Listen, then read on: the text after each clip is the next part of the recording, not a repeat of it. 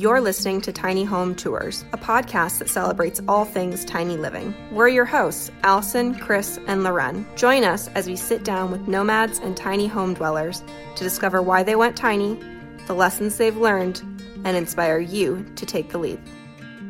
This episode is brought to you by the Tiny Home Tours newsletter. Would you enjoy a weekly newsletter that shares all things tiny? Every Friday, we share sneak peeks of full upcoming tour videos, blog posts, and new podcast episodes. Join with the link below or by visiting tinyhometours.com.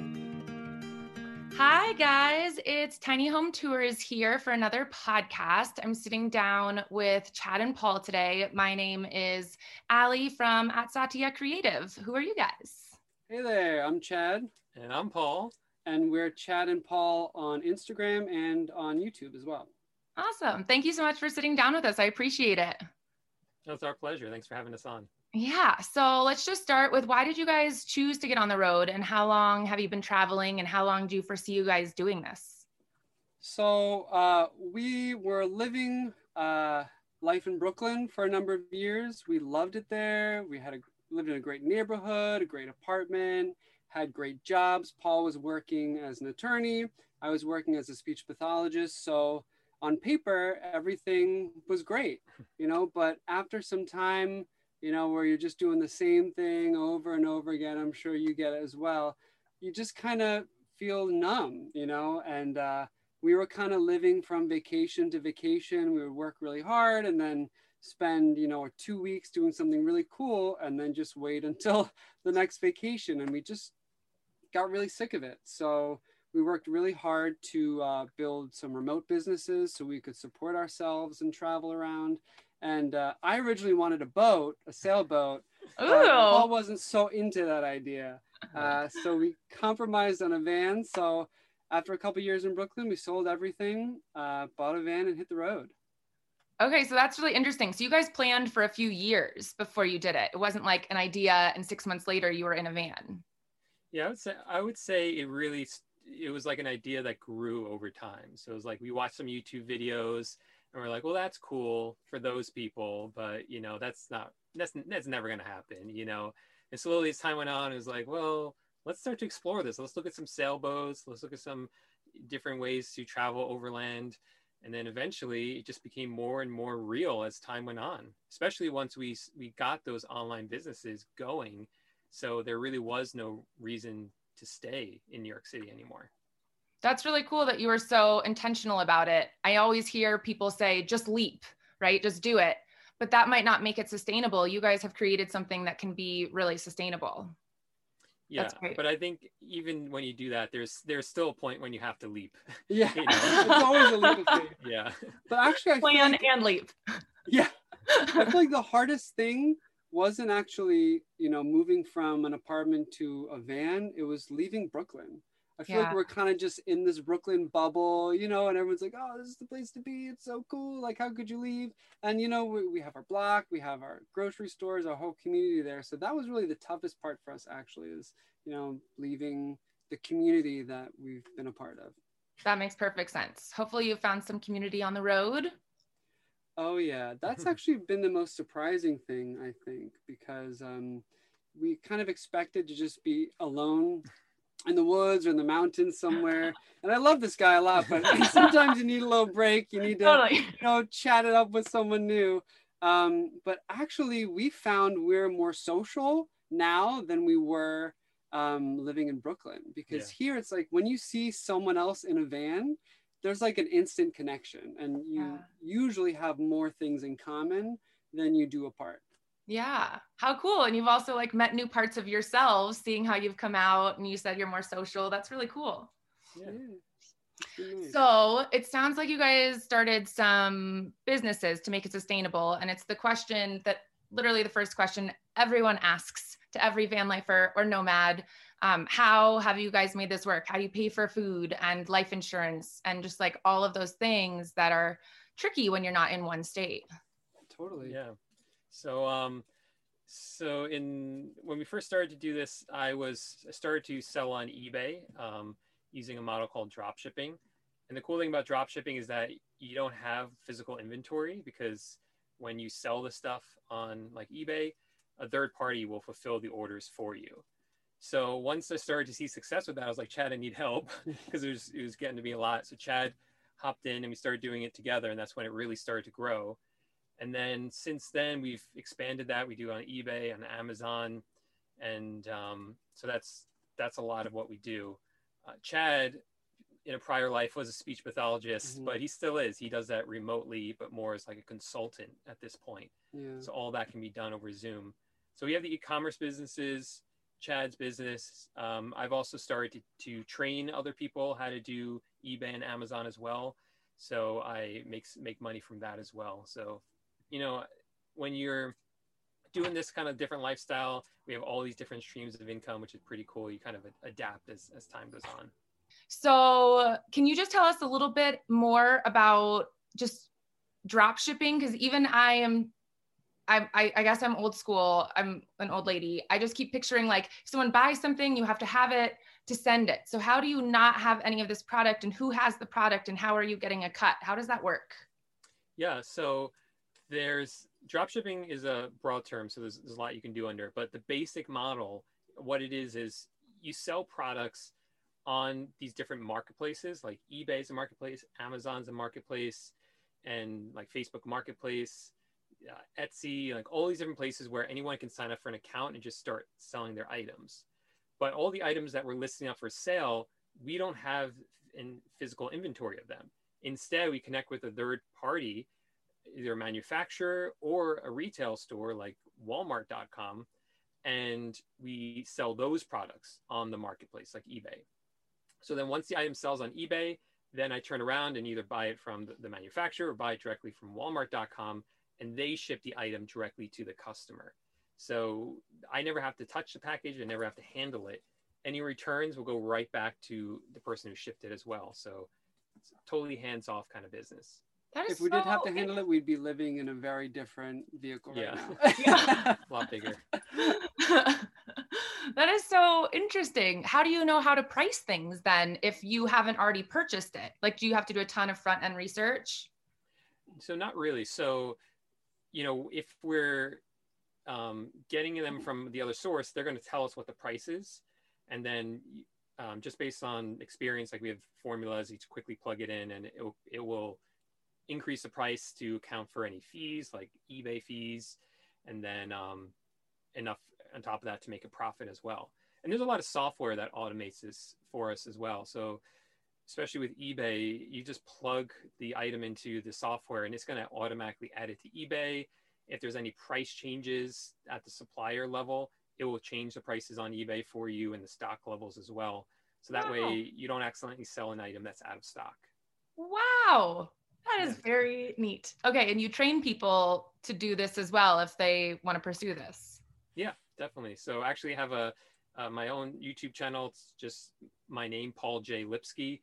If that's too much to remember, if you just search on YouTube for Paul and eBay, I'll come right up. You could check out some of those videos. Cool. Okay, thank you.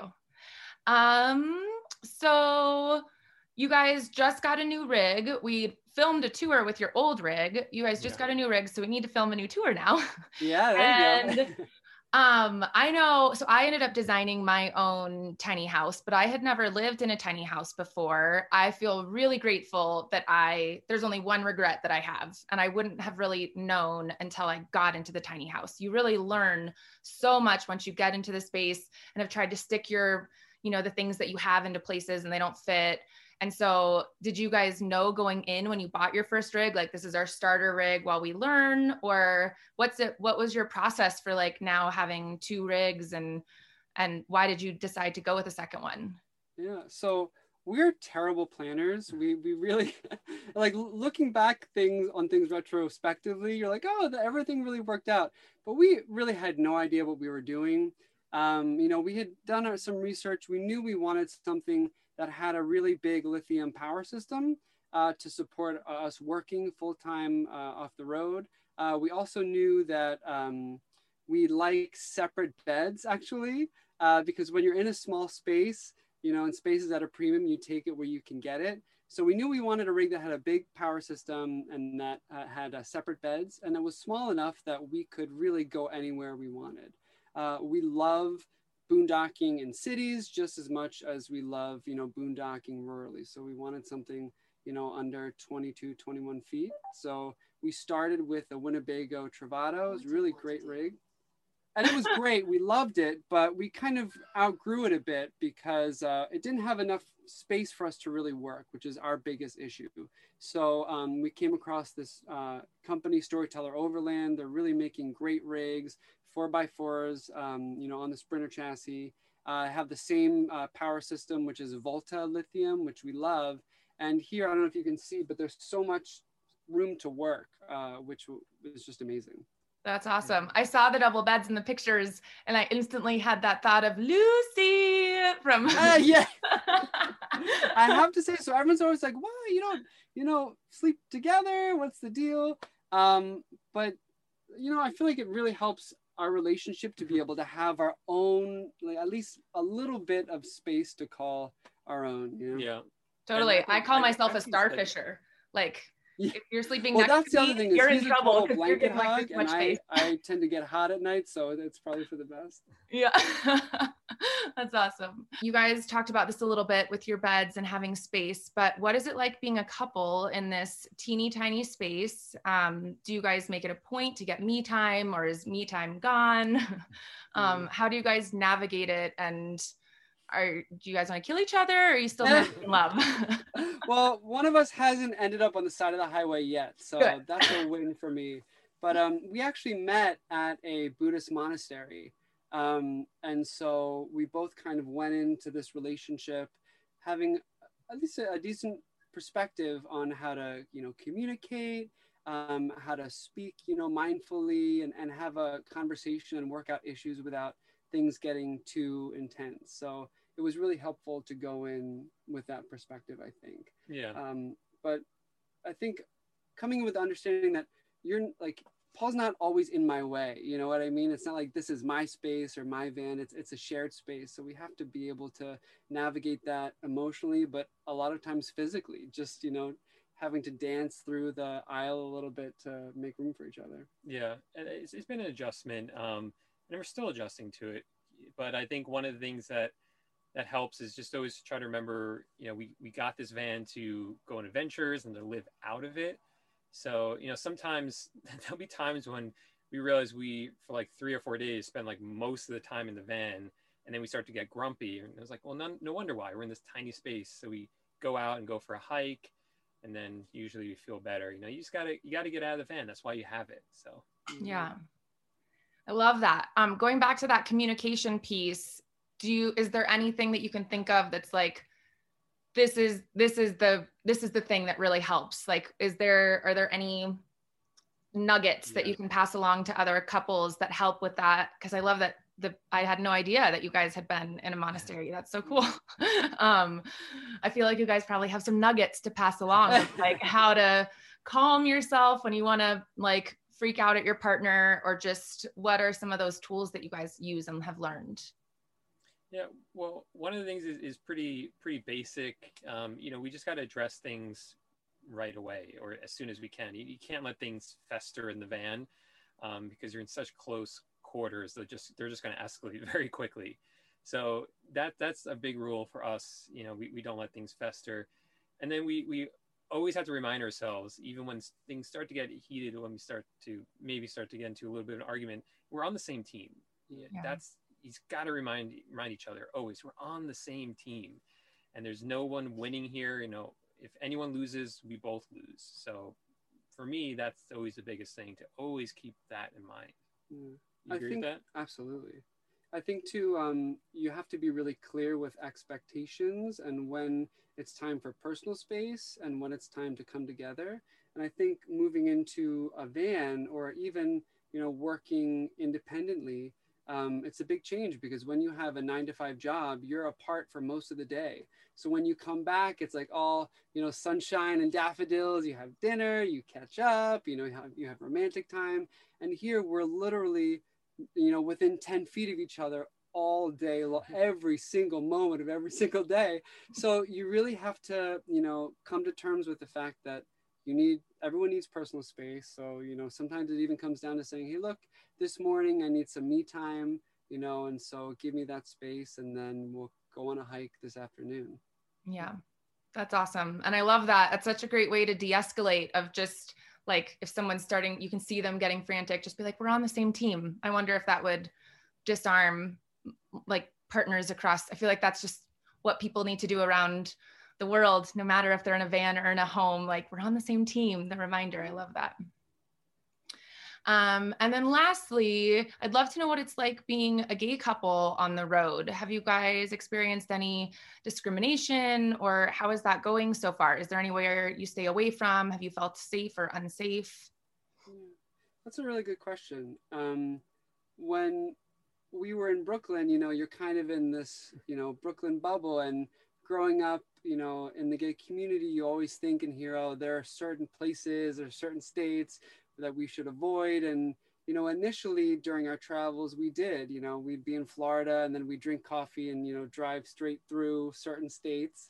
Um, but after some time, after, you know, doing some research, uh, we felt more and more comfortable and found that um, on the whole, we've been accepted, you know, more than we've been discriminated against in the van community. You know, of course, we're privilege. You know, we're two white guys traveling around.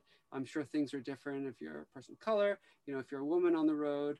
Um, but for us, you in, at least in the community, um, we haven't really encountered too much discrimination. It's been actually been more so on social media, on our YouTube page, and things like that that we'll see it rear its ugly head. Yeah, and we've also been really uh, pleasantly surprised at how many uh, LGBT people we've met on the road. Yeah. Um, like other van lifers or overlanders, uh, we've met a lot of them. Um, so that's really cool to see that that people feel more comfortable going out and um, and doing it, and not feeling afraid to do it. Yeah. I think yeah. the uh, hashtag van life movement has some serious diversity issues, but I think more and more we're seeing that evolve and change. And at least if you know what hashtags to follow or what pages or people to follow, um, you know, you see a lot more diversity now. Yeah, that's awesome. And people are very brave behind their computer screens. So oh, I'm yeah. sorry you guys have experienced that. Well, thank you so much for sitting down with Tiny Home Tours today. I appreciate all of your insight and I hope people find this valuable. Oh, great. Well, thanks so much for having us on. We had a lot of fun. Um, yeah, anytime. Awesome. so much. Yeah, thank you. This episode is brought to you by the Tiny Home Tours newsletter. Would you enjoy a weekly newsletter that shares all things tiny? Every Friday, we share sneak peeks of full upcoming tour videos, blog posts, and new podcast episodes. Join with the link below or by visiting tinyhometours.com.